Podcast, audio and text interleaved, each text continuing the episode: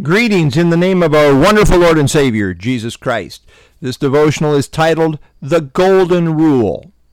The Golden Rule has been called the Mount Everest of ethics. This is one of the most famous principles in the Bible. Found in Matthew 7:12, it is the capstone of the whole Sermon on the Mount. We read there, "Therefore," Jesus says, "therefore, whatever you want men to do to you, do also to them." for this is the law and the prophets. The word therefore indicates that this principle in verse 12, the golden rule, as it is commonly called, is connected to what has already been stated. This formula of the law and the prophets is a bookend for the beginning of the sermon as well as for the end of the sermon as seen in Matthew 5:17 and 7:12 respectively. John Phillips says, embodied in the Mosaic code and amplified in the prophetic word, the golden rule is the underlying principle of all morality. It is pointed out that other religious leaders had often stated the underlying principle in negative terms, but Jesus is the first on record as stating it in positive terms.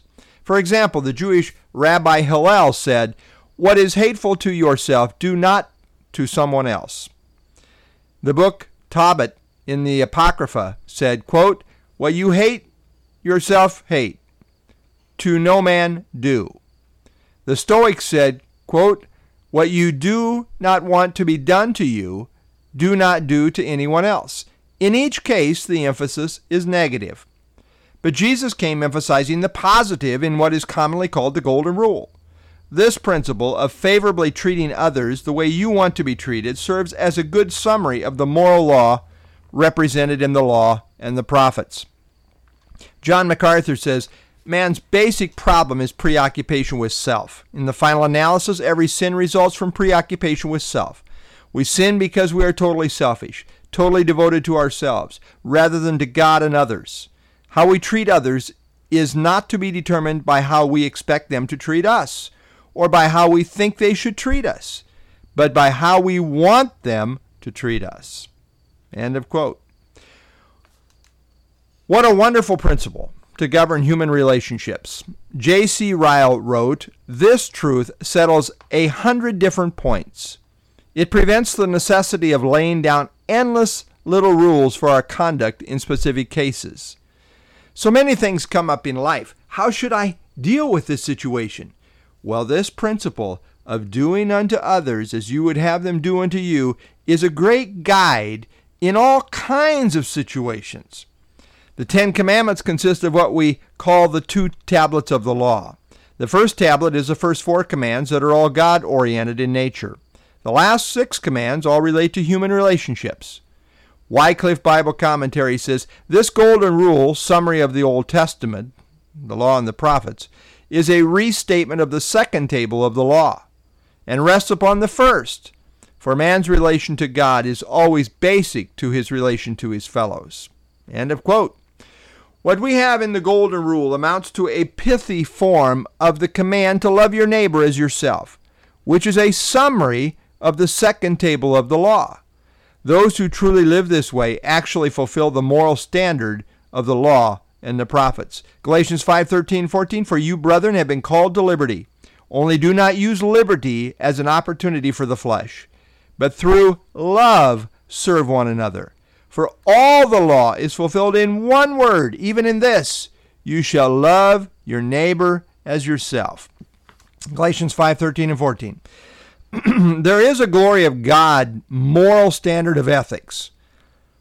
Romans excuse me, Romans 3:23 says, "All have sinned and fall short of this glory of God's standard." This standard was represented in the law of Moses, but no one could live up to it.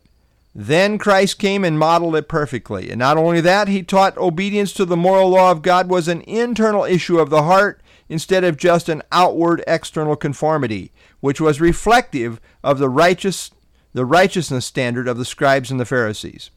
Christ not only taught his disciples how they should then live in keeping with true repentance, but he also sent the Spirit to empower them to live consistent with this kingdom standard. It is this standard that is presented in the Sermon on the Mount, which is summarized in the Golden Rule. The golden rule is essentially the rule of love, which is to govern God's people. We're not under the law of Moses, but we are under the law of Christ, which is the law of love. Those that live out the law of love, in essence, fulfill the spirit and intention of the moral law represented in the law and the prophets. It is this standard of righteous living that is to be indicative of those who will enter the kingdom, which brings us full circle to what Christ said in Matthew 5:20, where he said, "For I say to you that unless your righteousness exceeds the righteousness of the scribes and Pharisees, you will by no means enter the kingdom of heaven." It is the law of love lived out in the life that is indicative of true repentance and faith, which is reflective of those who will indeed enter the kingdom. If legalism governs your life and not love, you will not enter the kingdom. This is the difference between the righteousness that will enter the kingdom and that which will not.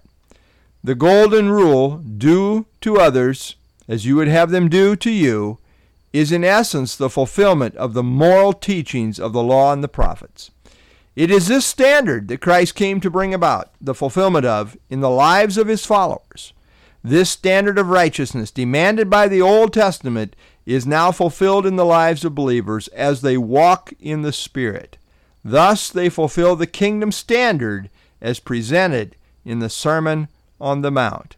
Romans 13, 8 through 10, owe no one anything except, except great exception, except to love one another.